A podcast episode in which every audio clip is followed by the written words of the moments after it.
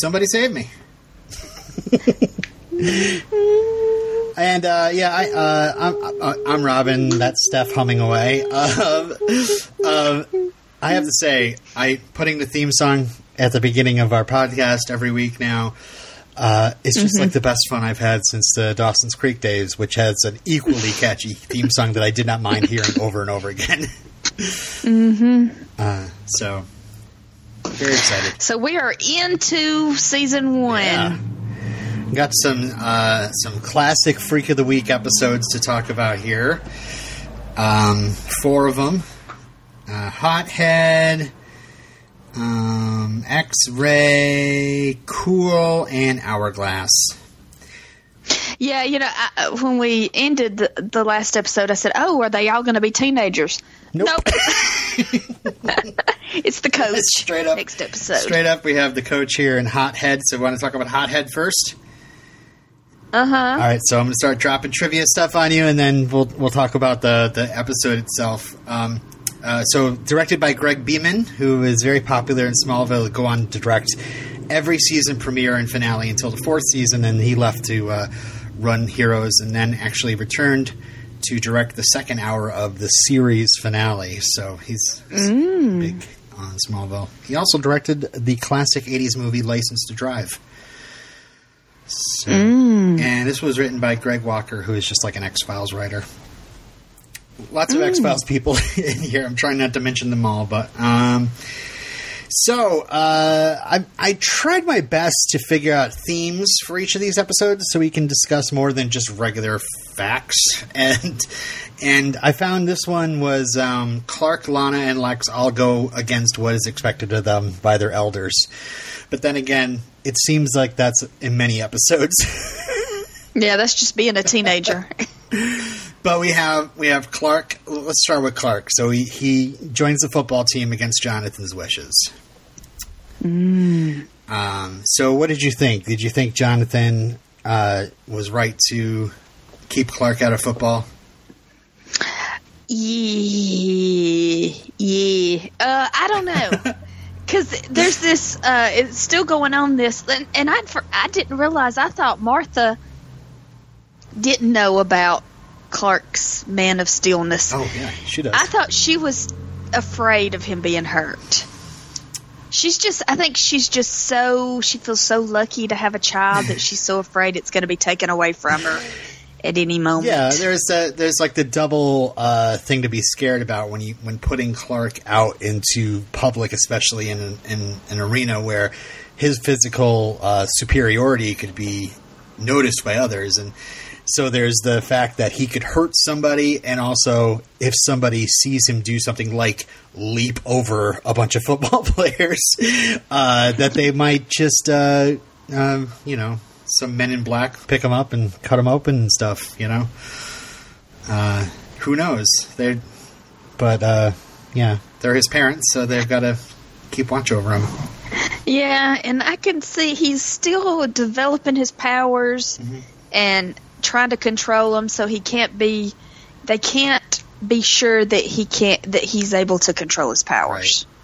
Um, in one of uh, a few famous Superman origin stories, uh, John Byrne's Man of Steel uh, from I think the '80s, the comics. Uh, Jonathan uh, tells Clark about his alien origins after he joins the fo- football team because he's afraid that Clark's going to hurt somebody. So he decide- decides to tell him all about his origins. So So joining the football team was the reason that Jonathan told yeah. him. Whereas on the show, it's like a couple episodes before, really. Um, I like that he, you know, Jonathan's lessons about you know your gifts come with responsibilities, you know, and it's not very responsible to be using them to. I mean, I think a couple episodes from now, he's talking about, they're talking about saving the farm by becoming a pro football player, and just like winning a bunch of money. um. Uh, Something that I was really surprised that I, I noticed over these four episodes. Every time there's an establishing shot of the farmhouse, yeah. and like I get really excited because there's a Jonathan and Martha and Clark scene Yes. in the kitchen, and I love those. I shouldn't; those should be I boring. know, right? but you know, I don't know if it's John Schneider and Annette O'Toole or just the characters of Jonathan and Martha Kent, but they're just, you know, it's good to hear Clark check in with them, and they've got such a great uh, relationship with each other, you know. And I don't know, just seeing like Jonathan Kent imparting wisdom and I don't know, Annette O'Toole being so feisty at times, you know. I just I just love these parents. And uh, again, we don't have to see them rolling in and out of bed with each other to No, I mean relationship. And then I I know and then you, um, you said that Graham on my so-called life was one of the best dads, best TV dads. Wait, wait, wait, wait, no. wait, wait. I said that some like a TV guide. You poll. saw a Yeah. yeah. you saw a poll that he was on a Yeah. list or something. No, this is a TV dad Right. that is always uh yeah, giving wisdom and teaching lessons and being emotionally available to his child. Now, and, and this great thing is like Jonathan's such a great character because he's he's definitely stubborn, but it, there's a reason there's a reason for him to be wary of things. You know, like like Clark, um, you know, being taken advantage of, or like Lex Luthor. There's reasons Yeah. for him to be wary of things, and he also. Like he says at the end of this episode, he's like, "I'm, you know, I'm just realizing that being afraid is just part of being a parent." You know, so it's like he recognizes that he's learning as well. He doesn't have all the answers. Yeah. Not only is he the dad of a superhuman, he's the dad of a kid of a teenager. Mm-hmm. And uh, unlike Kevin Costner, he's not about to Clark, tell Clark that, well, maybe you should have let them all die. he's right behind Clark as in the hero business, I think. um, so it turns out that Clark joined the football team just to see Lana, but then perfect timing, Lana is deciding she's now done with cheerleading. so like Lana's Lana's storyline is that you know she's throwing off expectations uh, by quitting cheerleading, and and Nell is surprised about this. And uh, go ahead. Yeah, she wants to make money to travel. Yeah, yeah. She wants to get a job, What? and you know it all comes along with also you know Whitney is Whitney's football team's caught like cheating or whatever, and so she's kind of disgusted with the whole um, school athlete High school, stuff, yeah. teenager. Yeah. So she gets a job at the Beanery. We see the Beanery for the first time. I know this means nothing to you, but No, I but I you know, we see it in in the later episodes, so I figure it's a thing. It's a new set, yeah. It's kind of like it's kind of like the bronze. Yeah, yeah, in a way. Um, so we got your. I mean, I just wrote down white lights, artwork, and random Warner Brothers movie posters. because, like, uh, uh, in this first episode, you see Crossing Delancey, You Got Mail, The Lost Boys. Just like, who would hang these these posters up in a coffee shop? Like, are you serious? Like, the, none of these are like. I love the Lost Boys, you know, and I know a lot of people have affection for You Got Mail, and I know probably. Uh, two percent of people listening have ever heard of Crossing Delancey. I don't know. Yeah, Crossing Delancey. I don't remember that one. These are all Warner Brothers movies, though. That's why they're up there. These are movies that Warner Brothers has the rights to.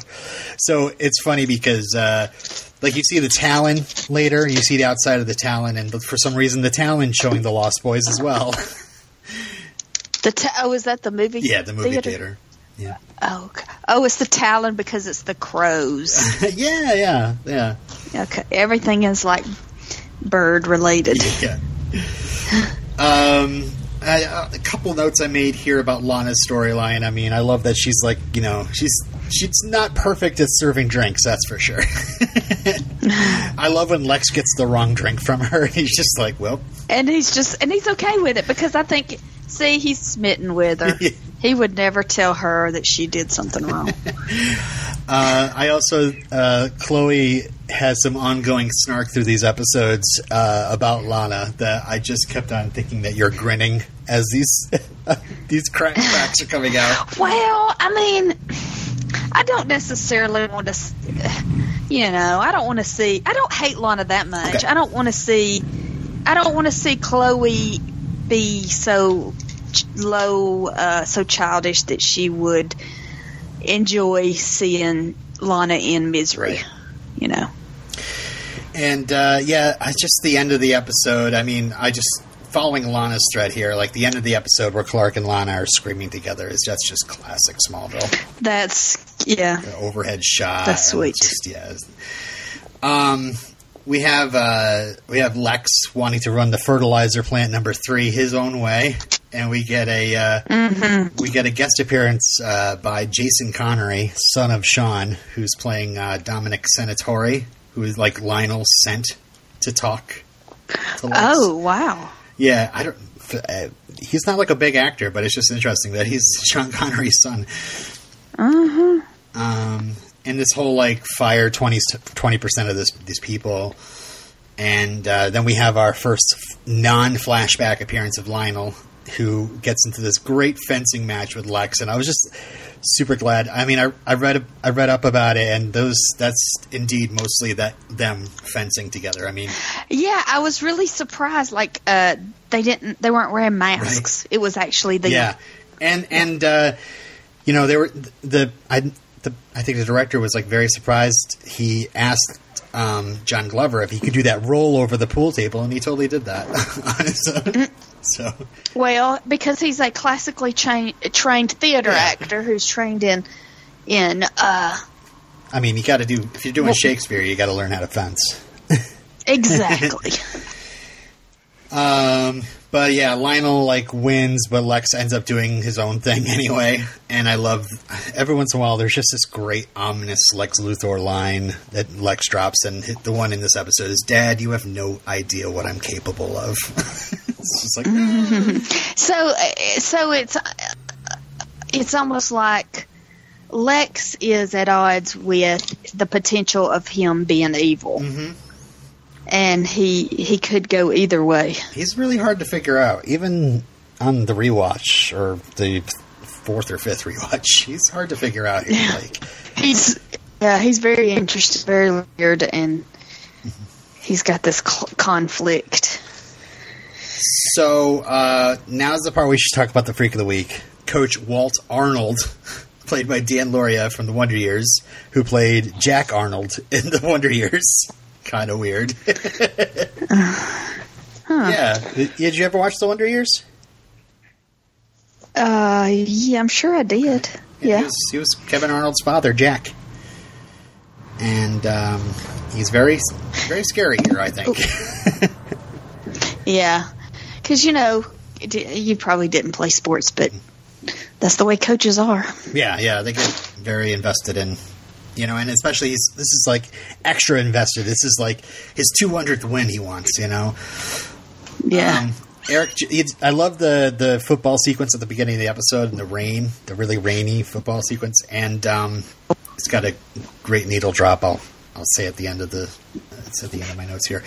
Um, but Eric Johnson, who plays Whitney, uh, said he was not great at high school football, but he loves how awesome he looks in these opening sequence.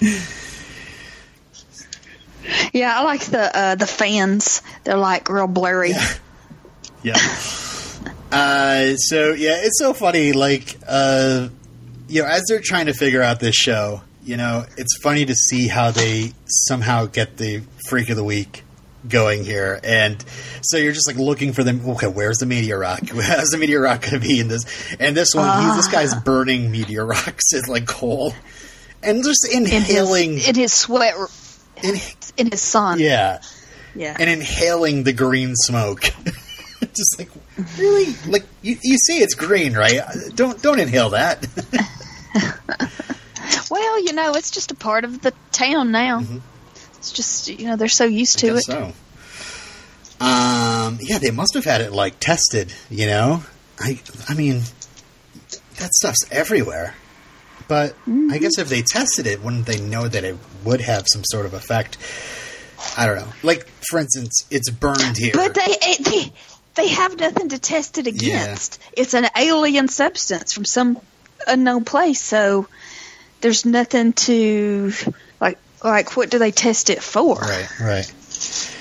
I'm just thinking that uh, you know this show could have went in a way where it's like the third season, you find out that there's this mayor that's that knows all about the meteor rocks, has been trying to keep it covered up the entire time while Uh-huh. trying to be the most powerful being in Smallville. But that's another show. Um, uh, uh, I um, Hiro Hiro Kanagawa uh, guest stars here as the principal, Principal Kwan, who we know from.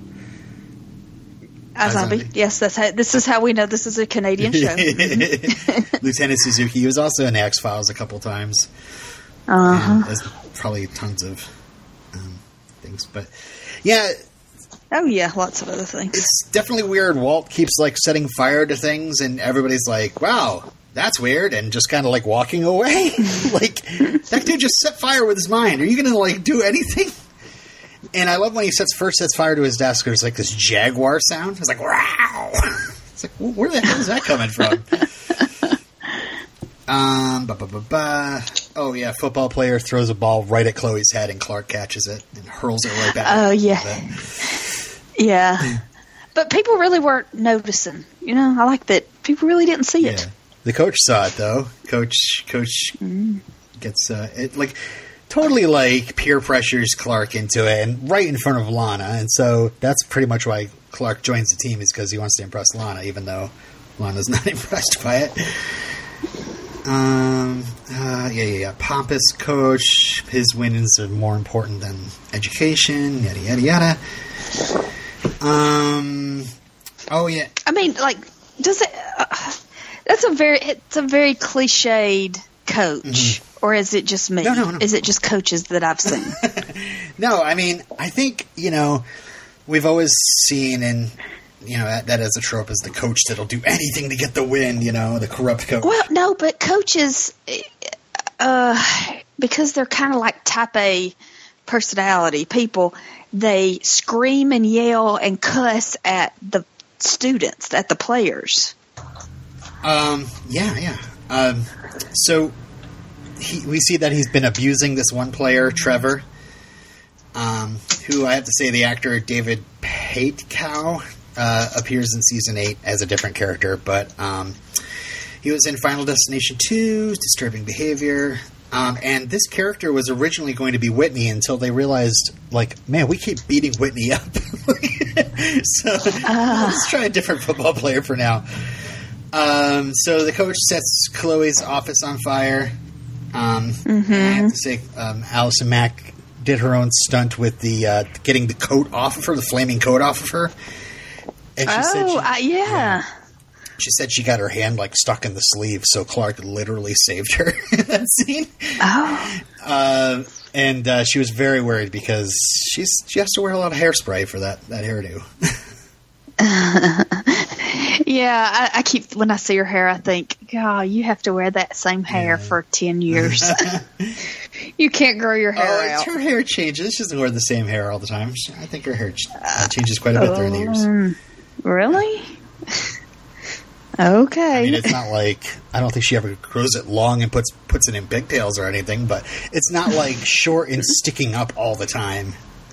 well, it's it's got that little flipped out thing right Mm-hmm. now, but it seems to have that same basic bob Yeah. structure to it. Um. Yeah. Well, she could always just pull it back into a ponytail and just Felicity it for the rest of the series. You know.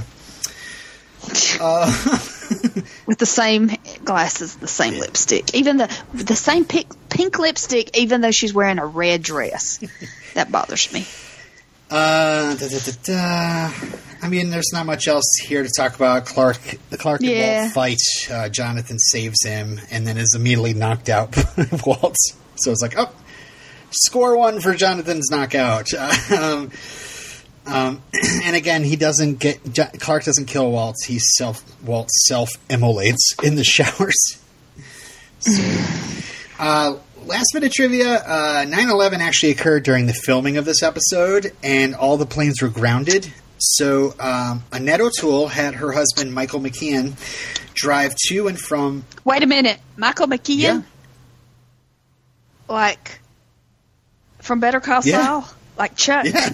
like Spinal Tap, Michael Yeah. McKean, like and Shirley, Michael they're an awesome Hollywood couple. They're still together, and um, Uh, he uh, drove back and forth to Vancouver to pick her up because all the planes were down. And she says that it was during this car drive that the two composed the songs that would later show up in A Mighty Wind, including A, a Kiss at the End of Oh. the Rainbow, which netted the couple an Academy Award nomination. So she writes music I guess too. so. I didn't know this either, so. I love A Mighty Wind. I, I think that was the first. I saw it before I saw Spinal Tap or any of the others, and I that's my favorite. I think it's the funniest. I really love Best in Show, and um, I, I didn't like Mighty Wind as much, but, you know, just knowing this bit of information, I feel like I need to rewatch it. well. I just recently watched Best in Show, and it was just okay. Um, uh, so best best needle drops of the episode, I got to say uh, Zed's song "Renegade Fighter" during the opening football game. I'm a lover, I'm a renegade fighter. Um, Gorillaz' Clint Eastwood, which is in every show it seems. Um, Sum 41's Motivation, which plays during Clark's football game, and uh, Fuel's Bad Day, which uh, plays at the coffee house. So I'm making, I'm, I'm, I'm gathering these. I'm going to make myself a playlist because uh, there's lots of Smallville playlists out there, but not all of them have like every one of my favorite songs. X-Ray. Okay, this was interesting because this featured one of my favorite things in genre television when an actor gets to play a different character or Ah, yes. a very different version of, them, of their character. Mhm. Yeah, we had uh, Eric Johnson and Kristin Kreuk playing like possessed versions of themselves. Uh, right? Who else? Oh, oh, oh, yeah, Clark. Clark in the truck. Um, which is pretty Yeah. funny to see him trying to run his mother down.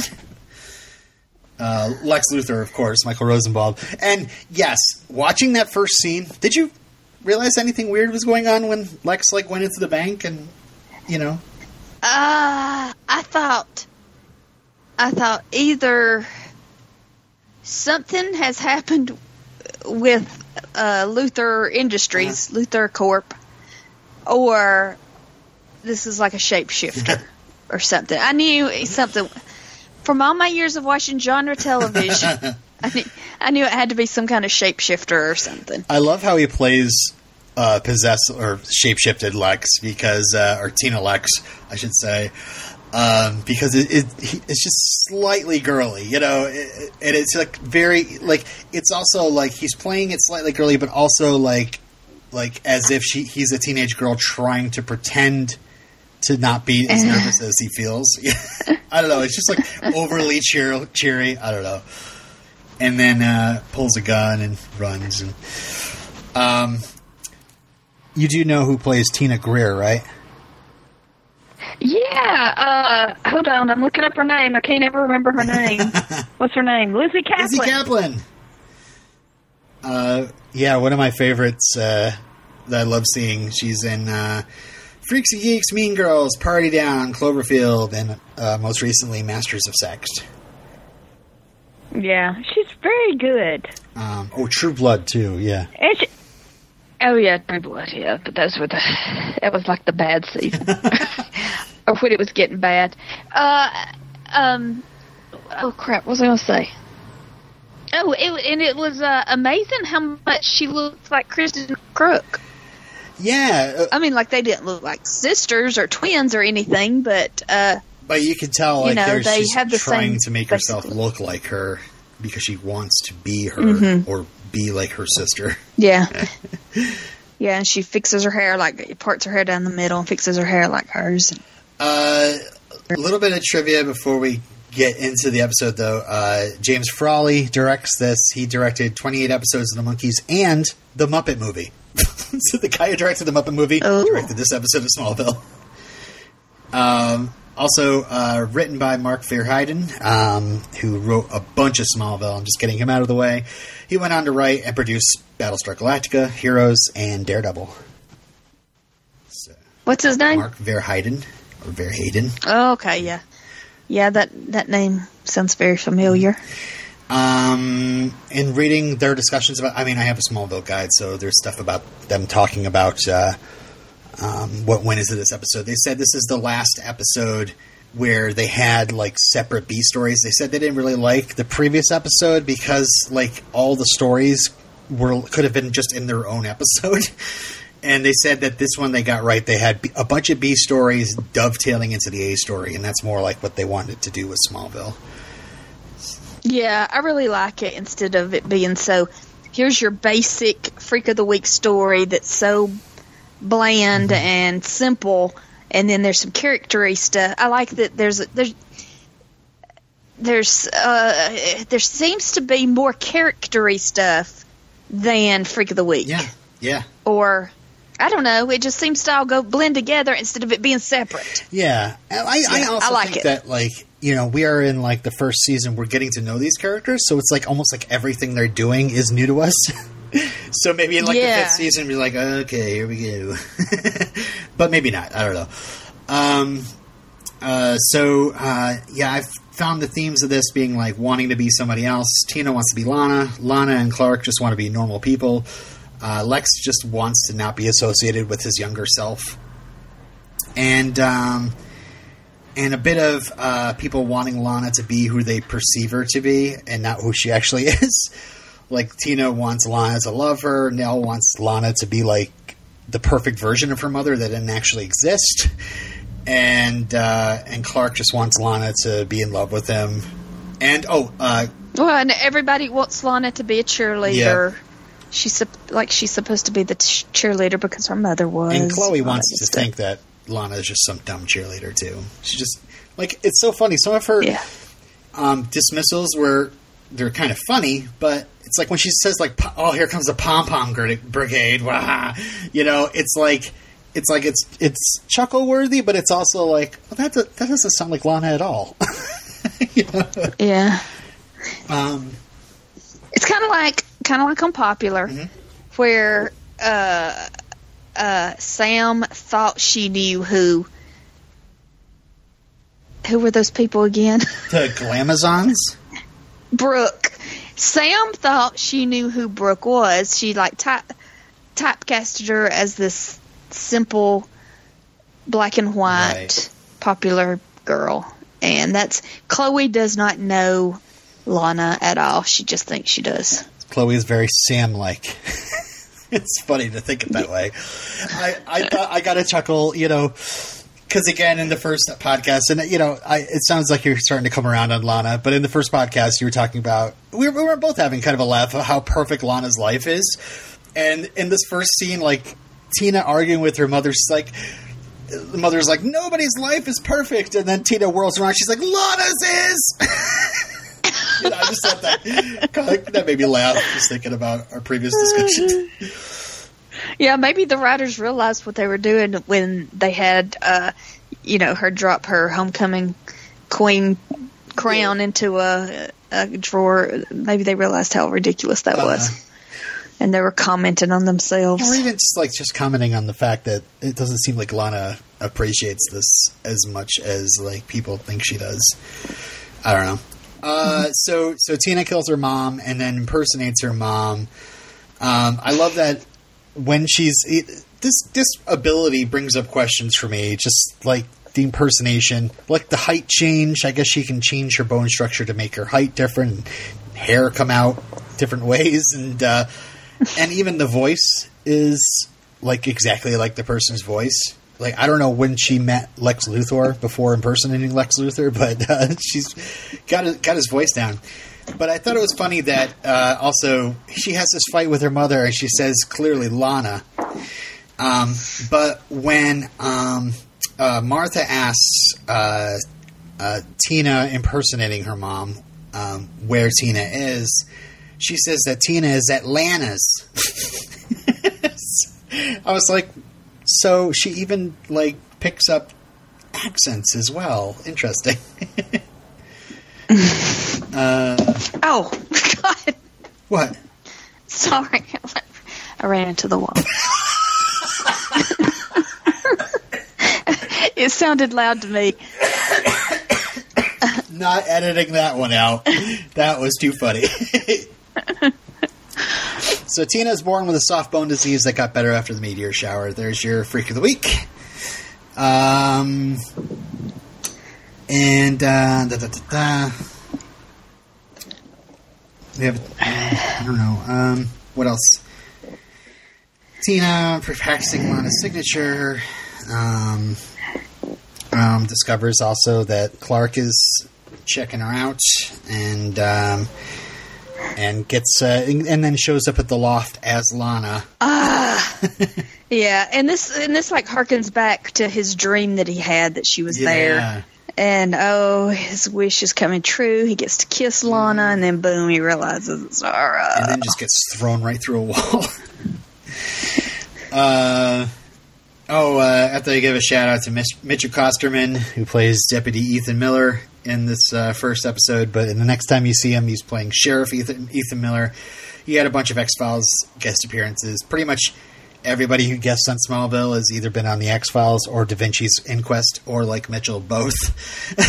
Uh-huh. so there's that. And I think this guy, there's like a producer for uh, Supernatural that I, I wonder if this this guy's brother or something. I don't know. I'm sure he's been in Supernatural. Um. Uh, oh yeah, another weird thing. You know, she's a shapeshifter, but like for some reason, like she shapeshifted it and seemed to be t- taking on other people's clothing as well. But for some reason, she needed Whitney's jacket. So it's like, does she actually need clothes? Or Uh, uh, I don't know. It doesn't matter. Uh, okay. Uh, Clark brings Pete to investigate the antique shop. I love Pete's little thing. He's like, "Oh man, you're supposed to bring Chloe along for this. I do guy stuff. I, we talk girls and football. Chloe, this is Chloe's bag." uh, this whole like, "Why are we friends?" And Pete says, "Because even when I think you're whacked, I show up ready to rumble." It's a great yeah, he's real cute.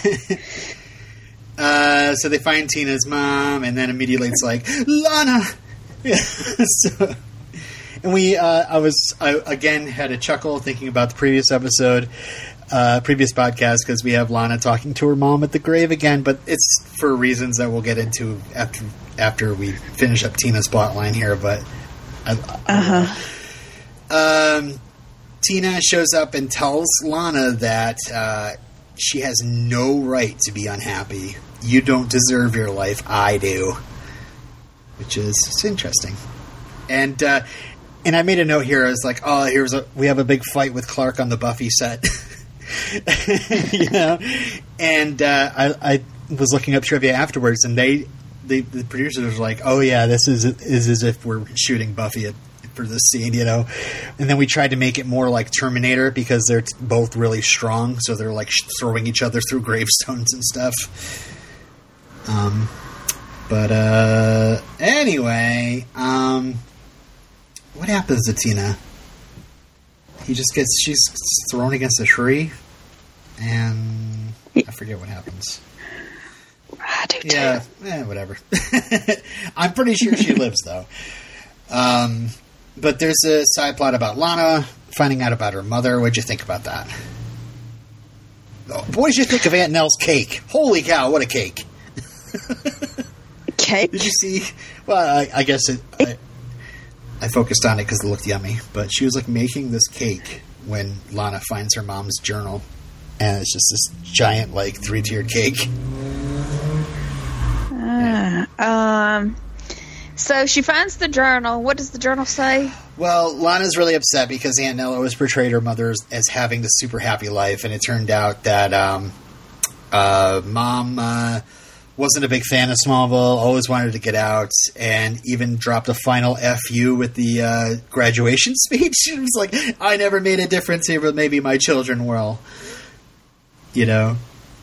So, um, uh, but by the way, we find out that uh, uh, Lana's mother, Laura, her maiden name is Potter, and I was like, "Is this an homage to Joey Potter?"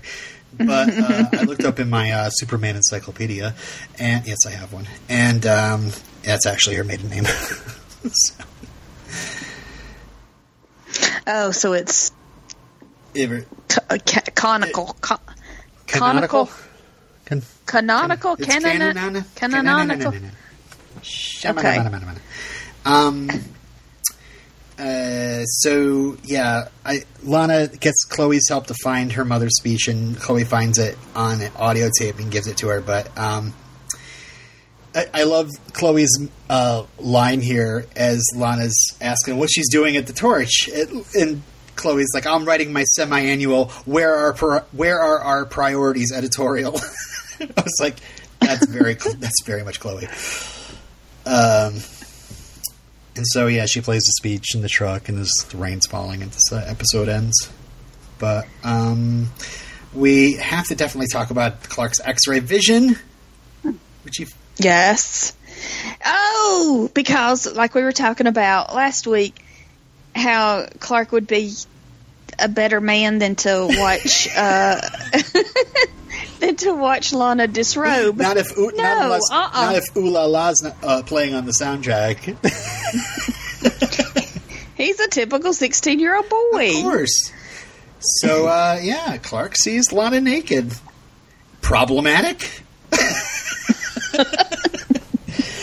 I did catch the little bit of uh, uh, wittiness, the fact that uh, when Clark first uses his X-ray vision, it's after uh, Tina throws him through the display window of a glasses shop. He's like laying there and a bunch of glasses all over the place, and there his vision starts working. Maybe um, if Jen Wynn is following along, maybe she got a kick out of that too. uh, yeah, Clark sees uh, Pete's muscular structure, and uh, he drops to the like from like ten feet up onto the hard floor, and they're like, "Clark, you okay?" it's like if he's not super strength, superhuman, like wouldn't like several bones be broken? I just used to be scared about climbing the rope in gym. I don't think I ever did. Shoot. Did you ever climb the rope? There's no way. Good Lord, no. Even at my strongest, I'm. Uh, you know, we used to um, knee board. You know what that No. is? Like it's not skiing, but you get up on your knees on a knee board. I could never do that. I couldn't pull myself up. I'm weak. I have no upper body strength. I could not pull myself up a rope. But yeah, that looked that looked like it could really hurt him falling from that height. And yeah, it's it's cool that he sees like the muscular structure and the X-ray vision because they said that um, the producers said that they wanted to show Clark's X-ray vision as actual X-ray vision. Like they said that in previous carna- incarnations of Superman, like anytime it shows this X-ray vision, it's just seeing through things, which it it doesn't. You know, when he looks at Tina's locker, but they wanted to show that he could actually see like bones and they wanted to sh- to have rules for this power instead of it just doing what they need it to do Mm-hmm. when they needed when they need it to do it. Right. How about that little joke between Clark and Jonathan where Jonathan's trying to train him? He's like, What's in my hand? He's like, Your pocket knife? Because it's always in your front pocket or that something big like that. smile that Clark has at the end. That is that is really sweet. Uh, yeah, his parents starting to figure out that, you know, he's got to do the hero thing. He, Clark tells his parents he's the only one who can stop Tina because he's the only one who can see, you know, who she is, see beyond the mask or whatever. but she's made of the stuff that makes him weak. Yeah, yeah, that's interesting. I mean, I don't think I don't think that's the thing though. You you he got he has to uh, be exposed to some straight up meteor rock, and also, by the way, you'll notice as you watch the series, he has to see the meteor rock for it to affect him. If he just walks by with his eyes closed, or or like for instance, Lana's necklace is like in her shirt and not exposed, it won't bother him at all. Uh, as soon as he sees it, though, like in Hourglass, he looks down at the koi pond, and all of a sudden he's like, "Whoa!" yeah, I shouldn't have looked down. Um, but yeah, if somebody's affected by meteor rock, I don't. It, that's it doesn't affect him. It just means that they're powerful enough to fight him.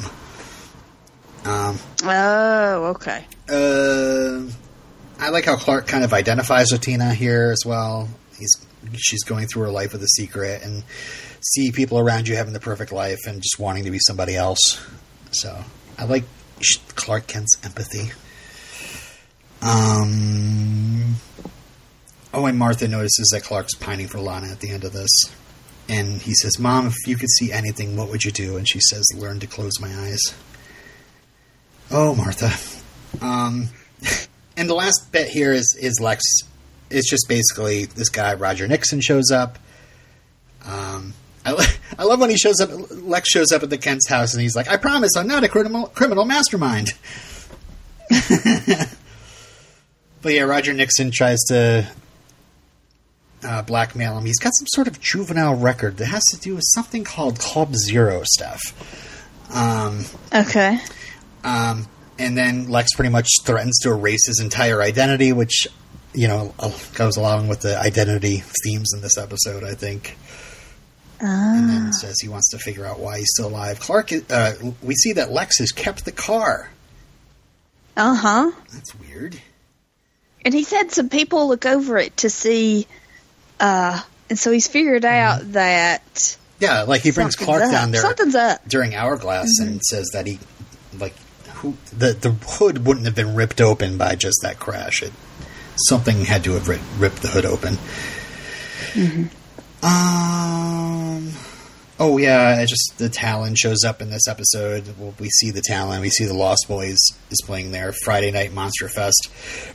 I just wrote down, I want to live in Smallville because it's like that classic movie theater you see in the 50s and 60s, you know, like no single movie. Uh, Best Needle drops in this episode Alien Ant Farm's movies, plays during the back bank robbery, and uh, Shelby Lynne's Wall in Your Heart is a nice little sentimental ballad I like that is playing when Lana is uh, listening to the tape in the truck. So, yeah. Uh, anything more to say about X Ray? Mm. It was good. I liked it. Lizzy it. Caplan. I like Lizzy Caplan. Lizzy Caplan. Yep. Uh, cool. The episode title. Cool. it's cool. Okay, now this one was pretty interesting. yeah. What'd you think? Tell me. Tell, talk to me. Yeah. Well, just that uh, how that uh, Chloe had more of a, a part Yeah. In this because oh, a guy is showing her some attention and asked for her telephone number. This was back when people called each other. Yep. Yep. And not many people had cell phones too. yeah. Um, yeah, it's kind of weird here. You know, uh, you don't think Chloe would be kind of smitten with somebody who is clearly a slime ball. Showing- yeah, you'd think that she'd be smart enough to see it coming, but it's almost like I don't care. Yeah. I don't care if he's a slime ball. I know he's a slime ball, but he's showing me some attention, so Yeah, yeah. Um, uh, she drops she drops several Superman references in this in her storyline. I like when she says, "What are you from an ice planet? And it's freezing out here," and then you see that it's Krypton. Um, I love the scene where she's, uh, you know, Clark and Pete are just like, Pete's like, "You got to get over Lana. Why don't you just try dating Chloe or something?" You know, and she's just like, "What?" and uh, and you know, she says, "Treat me better."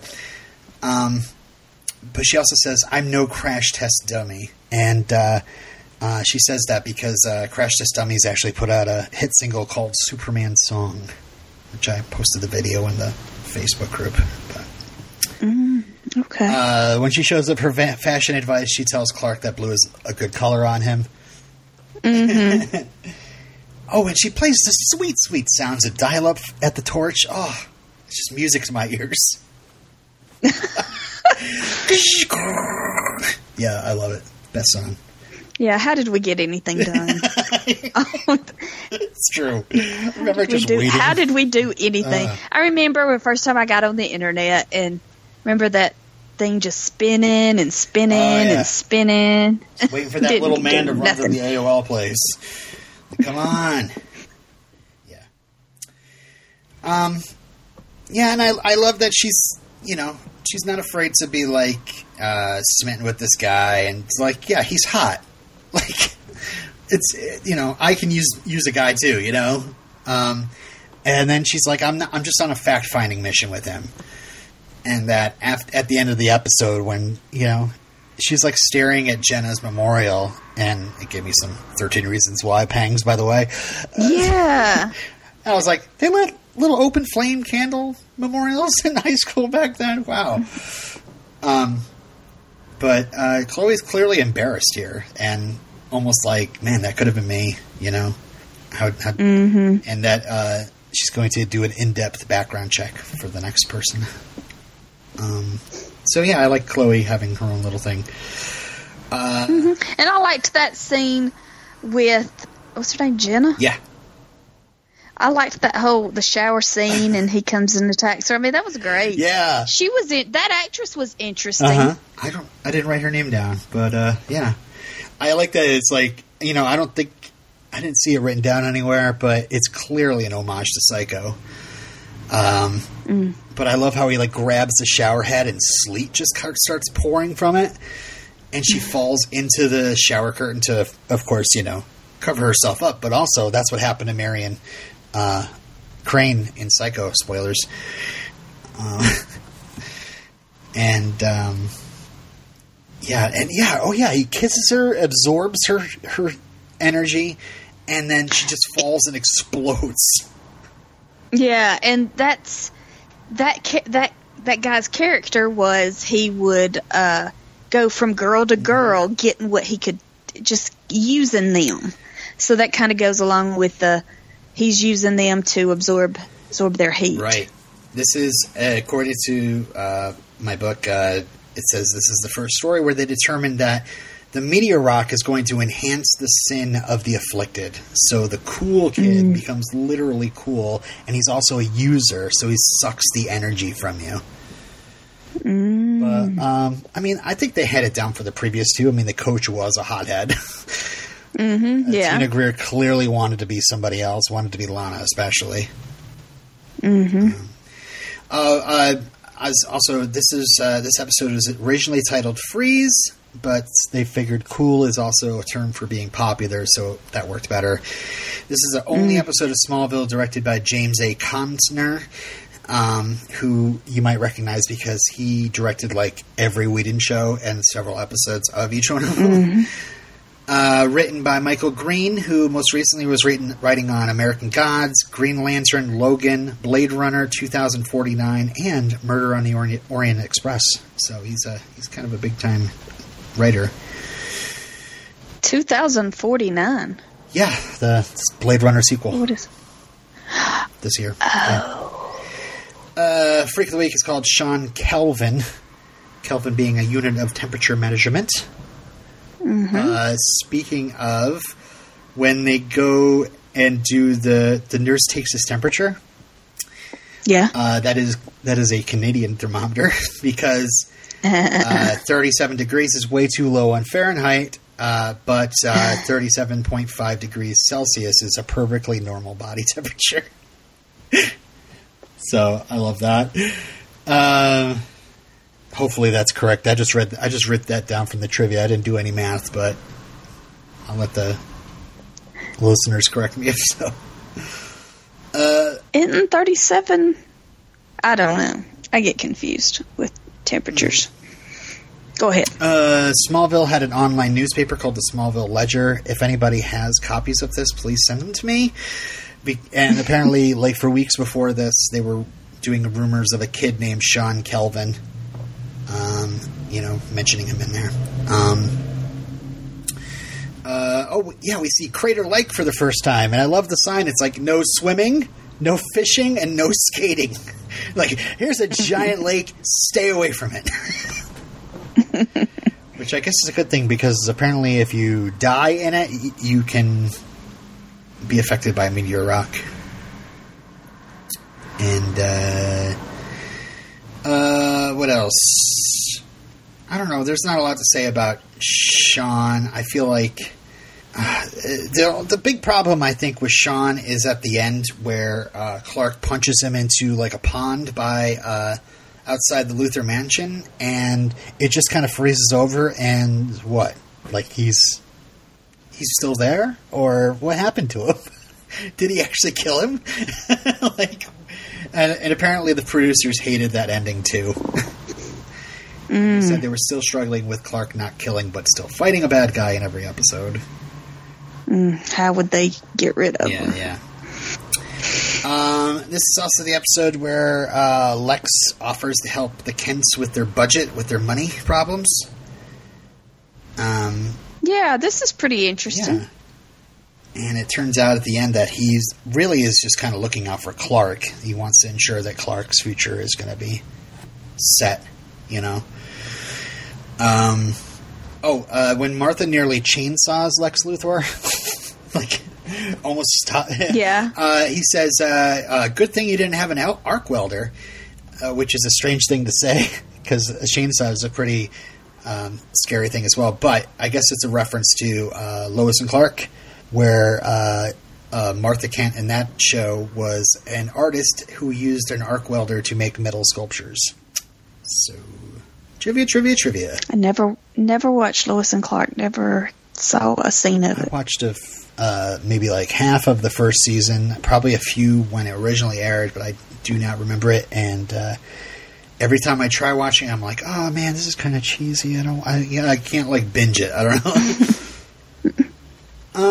um, I love that Lex is. Uh, he's like says about Whitney to Clark that a high school boyfriend isn't a husband; he's an obstacle. Which you know. Wait, do what now? Lex tells Clark that. Oh, he's- Lex yeah. tells Clark that. Uh, oh, oh, yeah. and that Clark pretty much repeats it when uh, the Kents are wondering about, oh, you're getting like Radiohead tickets and a limo. Like that's awful giving of, uh, awful charitable of Lex. And Jonathan is also kind of irritated because you know Lex has gone and uh, sweet talked Martha into um, having a meeting about investing, and that it turns out that the Kents are the only ones that he asked. Mm-hmm. Uh, what else? I love that Pete ends up with the limo in the end. like out of all three of them, like Pete ends up with a girl and tickets to Radiohead in a limo.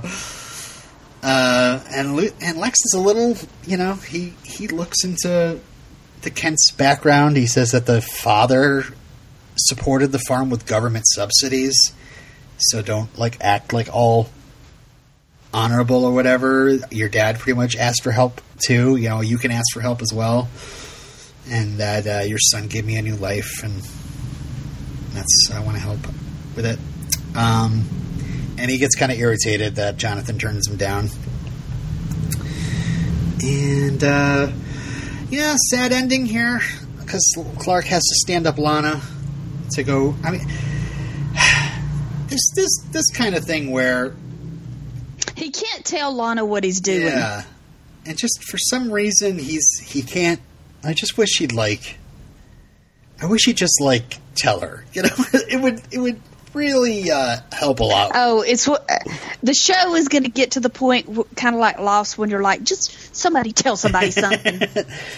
it just makes things a lot easier. Yeah. Yeah. But I think you know it's that usual thing where like if you're a superhero and you have a secret. And people are villains and could come to hurt you. They could use your loved ones to hurt you as well. And yada yada yada. Mm-hmm. But yet again, Clark is out doing the right thing, and Lana ends up with Whitney. Mm-hmm. And he says, Why do you even go out with him? And she says, He's always there. He makes me feel safe. And uh, we go to credits as Clark is just standing alone in the hall. Uh, I do love that the guy had game, though. Like in the limo, he's like doing card tricks and he uses x ray vision to cheat. That was cute. uh, that's all I have to say about that episode, unless you have something. Uh-uh. Best needle drops in that episode Eve 6 re- rescue me at the high school party, and uh, Jewel's standing still. I believe is at the end of the episode. I'm a sucker for some Jewel. Mm-hmm. All right, so the next episode is Hourglass, our last episode. Um, directed by Chris Long, who was a director and producer on Lois and Clark, Gilmore Girls, and most recently The Americans. And uh, written by Doris Egan. You might recognize she's written on House, but also uh, several episodes of Reign, your favorite show. Oh, Reign. Yeah. Uh, Freak of the Week, Harry Bolston, a- aka Harry Volk. Young Harry, played by Eric Christian Olsen. He seems very familiar. Uh, he's on NCIS LA now, um, but before he was in, uh, well, I, he was in the Thing remake. He was in True Calling. Um, I'm sure there was other things he's been in. Um, uh, but he actually, uh, according to trivia, was on the uh, the short list to play Anakin Skywalker in the prequels. And I do think Wow. like an Anakin. So, uh, old Harry is uh, interest, much more interesting to me because he's played by George Murdock, uh, who was Elder Number Two in the X Files. So he was always in those Elder scenes. Uh, and in Star Trek Five, he played God. uh, huge career. If there was a series in the six, in the '60s through the '80s, he probably guested on it. Like gigantic IMDb credits. Um, do you know about uh, the Greek mythology surrounding Cassandra? Mm, No. No. You want me to tell you about it? Tell me about Cassandra. Cassandra was the uh, daughter of King Priam of Troy. Priam. She was given the gift of prophecy by the god Apollo in exchange for physical intimacy. But when she backed out of the deal last second, the angry god turned her gift into a curse by declaring that she would always be forced to tell the truth about what she sees, but no one would ever believe her. Now, a Cassandra is a person whose doom and gloom prophecies are not believed. Um, in fact, she predicted the fall of Troy and the Trojan War, which is uh, referenced in this episode. Um, but no one believed her. She was the only person in Troy who did not rejoice when her countrymen rolled in the infamous parting gift, uh, the Trojan horse. So that is what they're referencing with uh, Cassandra, uh, Cassandra Carver here. Um, I have other stuff, but what did you think of this episode? It was pretty good. Yep. I like that uh, Lana is showing another layer by uh, volunteering at the retirement home. Imagine if every high school kid had to do 30 hours of community service to graduate high school. Like, like that just seems like that's why Clark and Peter there. I'm not sure if Lana was there be, bef- because of that, or also just wanting to volunteer. I think she just wanted to volunteer because didn't she know uh, somebody? There was somebody she knew like really, really well. I forgot. I don't know. I maybe it's all in my mind. I saw this a couple I hours just- ago, and I totally forgot that. I I got the feeling that Lana is a regular there. Yeah. That it's not her first time, but uh, Lana's a good person, but Steph. yeah, she's a good person. Whatever. She's not that bad. I don't hate her. Yes. uh, all right, cool. Uh, uh, Harry uh, knows a lot about Smallville. You could say that he's probably been uh, researching Smallville for a long, long time to uh, just in case he ends up uh, uh, getting the chance to murder everybody that he can.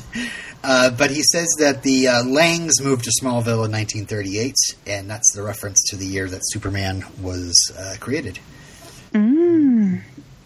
I love that Pete says, "What's the attraction to come into this nursing home?" And, like immediately they run into Lana. It's like, oh, of course. uh, Harry uh, falls into a pond with a bunch of like Christmas lights or whatever, and is electrocuted in the pond. I like that. Unlike uh, unlike Sean Kelvin, he fell into a lake with meteor rock and uh, was given powers. And I like that they had the combination of the electricity, uh, you know, getting electrified in a, a pond of, you know, meteor rock. I wonder if the koi fish in that pond have any sort of powers too. Yeah, that's what I was wondering. Are they going to be like monstrous the next time we see them? They're going to attack the city. Yeah. Um, and uh, and Cassandra has powers as well because uh, she was like looking out on her field when the meteor rock, the meteors hit her field, and she was like blinded. So that's why she has powers. Oh, okay. Uh, I wanted to mention that the Beanery now has uh, conspiracy theory up on its walls instead of crossing to Lancy. So I guess uh, Mel Gibson, Julia Roberts classic. Um, um,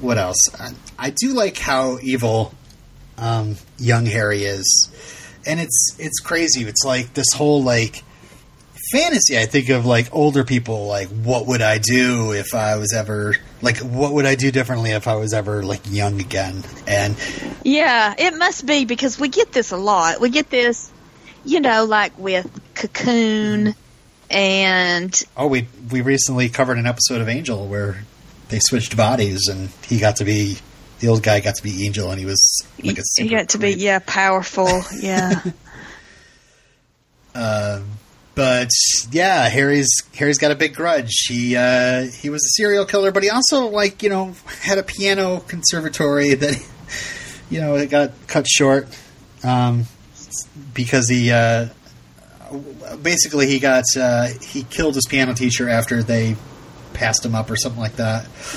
So and then uh, so he's got a list of all the jurors that put him behind bars and uh, until he was old and then he was put in a nursing home. And so he goes off to murder all the people that were the children of the jurors. yeah. I I like that this was a mystery that they had to solve. Mm-hmm. Yeah. Like it wasn't just straightforward. Got to beat this bad guy. It was a. They had to figure out what his motivation was. Right. Like, why are they killing these random people? And it's the children of. Actually, I think he didn't kill the piano teacher. He killed the piano teacher's son. And that's what gave him the clue. Like, okay, so whose son is this? Whose daughter is that? Um. So, yeah, this whole thing is pretty creepy, you know, and especially when he like reverts back to being old for like a scene before repeating the accident so he can go back out again. Uh, I think Eric Christian Olsen is great in this episode. He's He really is. He's he's good.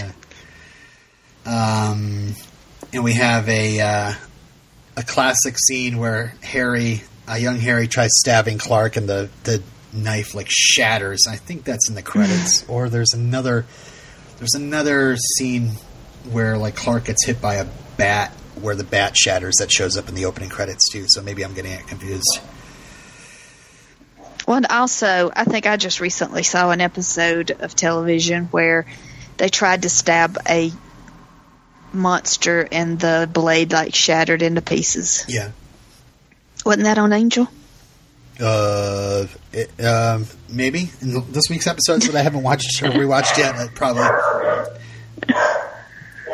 Um, Uh oh. Somebody's coming to kill Oh, us. God. Oh no. somebody say to me. um,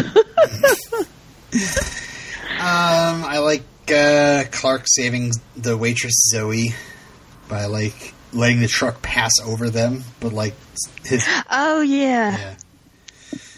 Oh yeah, yeah. Like you said, the whole investigation here. I, I called uh, Lana, Pete, and Clark the Scooby Gang, just because. yeah. uh, they're young kids and they're solving mysteries. Um, I like that Clark once like young Harry turns into old Harry. Clark is like so sure that he knows what's going on. He's just like, it's like I'll be watching you. So I like when Clark shows a little bit of that Superman side. Um, what else? Um, oh, here's a dialogue thing I hate in shows.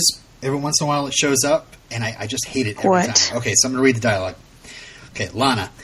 Harry's gone. They found his wheelchair out by the koi pond half an hour ago. Clark. I saw some meteor rocks in that pond. Chloe. At least now we know he's doing the time warp, or how he's doing the time warp. Lana. What do you mean? Clark. I'll explain later. Like, Can't you just simply say, like, the meteor rock changes him into a young person? That's it. That's all. Uh, lazy- lazy sentence. writing. Yeah, I know. It's like, I don't know. It's like the writer's like, oh, we can't spend time telling Lana what's going on, even though Lana's clearly asking what's going on. I mean, I'd almost rather like Lana just going along with it than and just mm-hmm. thinking that oh, she probably got filled in off screen, than having Yeah. Uh, someone like pretty much like you know. It's- Also, it's you know kind of mansplaining. It's like I'll I'll explain later, Lana. You don't need to know right now. Yeah. Uh, Martha beats the bad guy at the end here. Martha Kent. Martha Kent kills uh, uh, young, too old Harry, uh, so Clark doesn't have to kill him. How does she kill him? I can't remember. she cha- he chases her into a silo, and then she pulls a little oh green yeah, thing, that's right. it nearly kills ha- her too. Jonathan gives her a little bit of CPR. Yeah. Were you okay with that? that was great. That was good. Okay. Yeah. Hey Martha, you think I'd ever leave you two alone? uh huh. But I think the the what's what this episode is most memorable for though is the future visions. Um, the first one, of course, with Clark being surrounded by the gravestones of all the people that he loves, Oh yeah. That was and then that was great. and then Lex's at the end. Sadie's not Alexa's this It's the It's a garage it's the door. garage door. it happens every day. You'd think that she should know what's going on, Yeah. but she acts like it, she's never heard it before. anyway, yes, okay. Clark surrounded by tombstones. Mm-hmm. It, that's it's like a tragic. It's like a typical tragic superhero where Yeah. yeah, where my job is to save everybody and I can't. So is this really? It's really the future because she did foresee the future. Mm-hmm. She also had this other So- thing where she sees like uh, a girl, like a little girl, like caught on a house fire. Uh, the horse necklace, which we do see later, um, that was the waitress Zoe. Um, but also like a flip car, and I think a flash of Chloe, like laying on the ground, bloody. It's like really quick. Um, but oh, it could have been that waitress too. So I'm not sure if that's a flash of something in the future of the series or something. I mean, we definitely didn't see a house on fire and a little girl stuck in it. So um, I'm I'm sure that's something. But I like I like what Cassandra says here. Like I've read like lots of people, and they uh, so many of them seem to have you in their life. Like you have you have somehow helped them. So I think that's a, a definite reference to the future. Um, And then Lex, as the president. yep.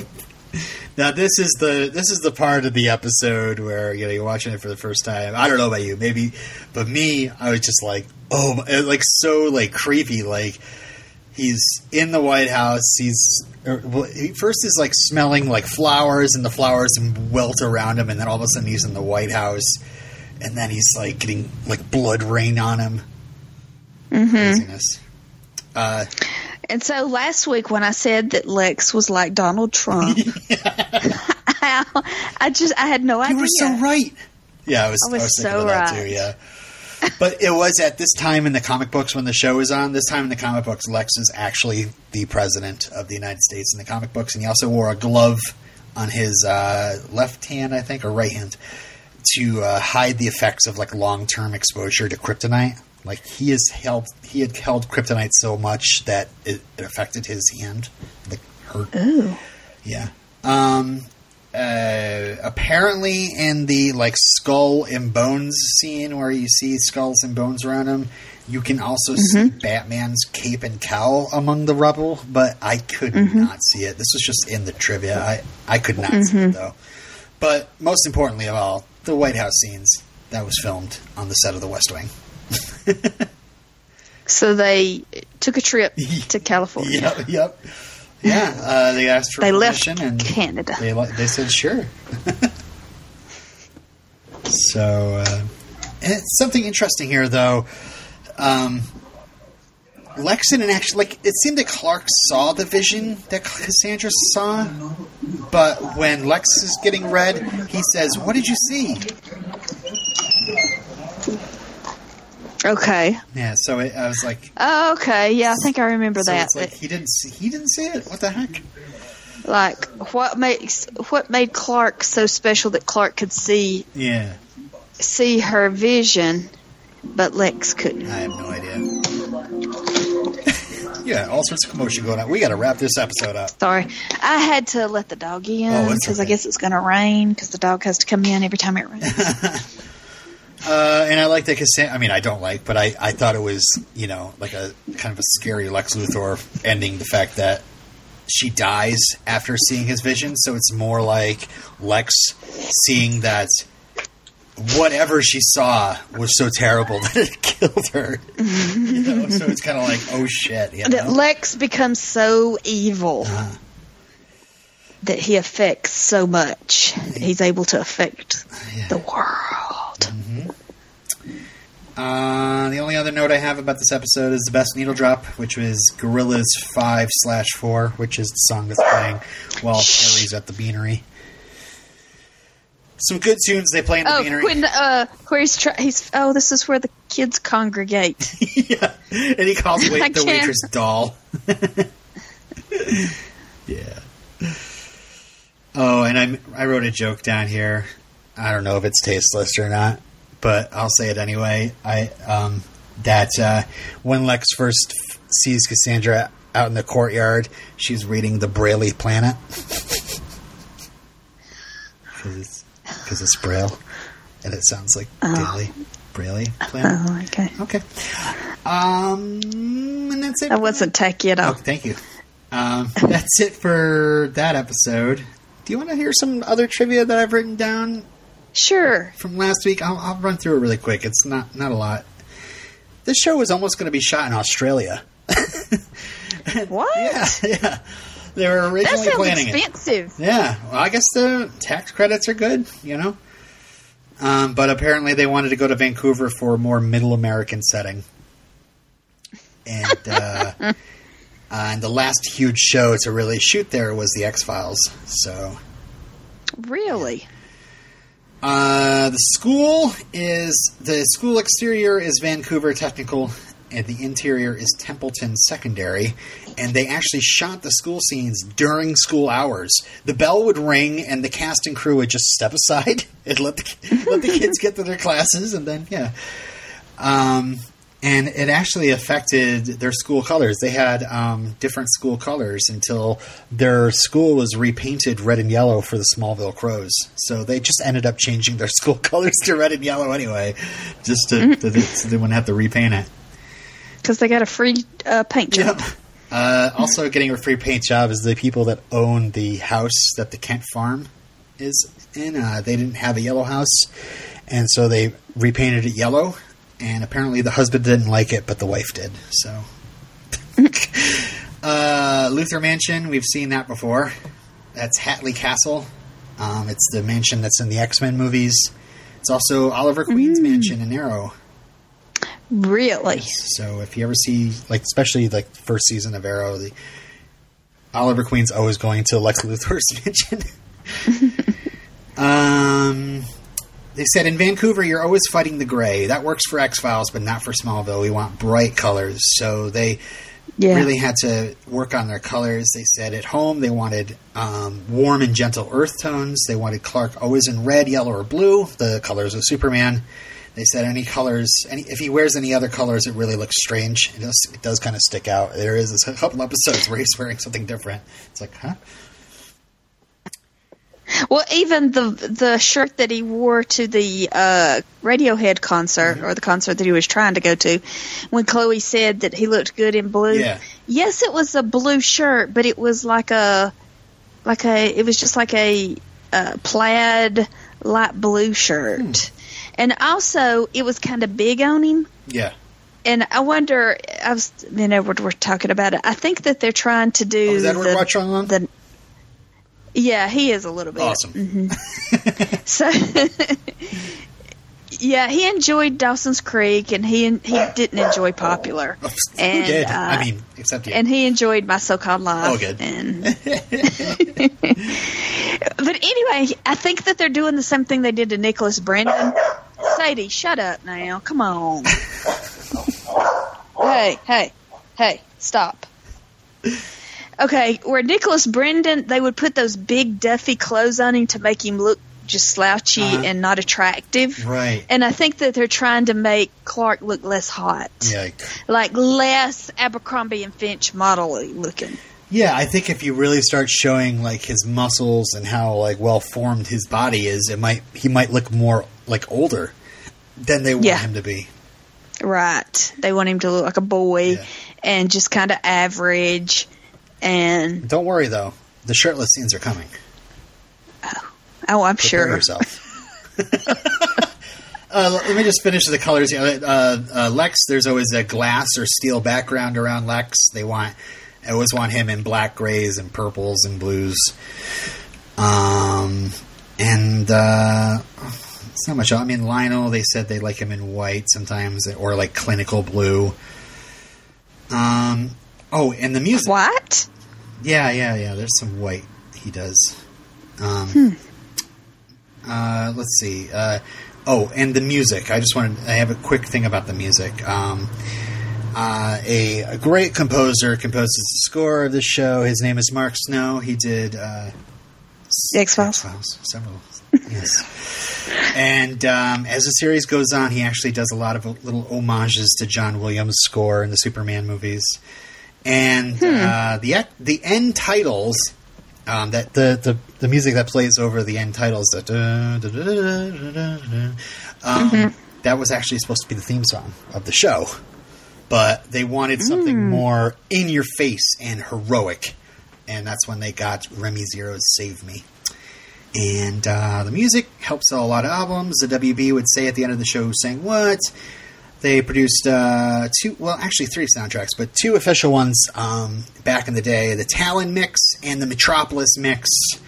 And um, on in 2013, they actually put out a five CD box set called the Ultimate Smallville Soundtrack that had 100 songs from the 10 seasons and all profits benefiting uh, Christopher and Dana Reeve Foundation.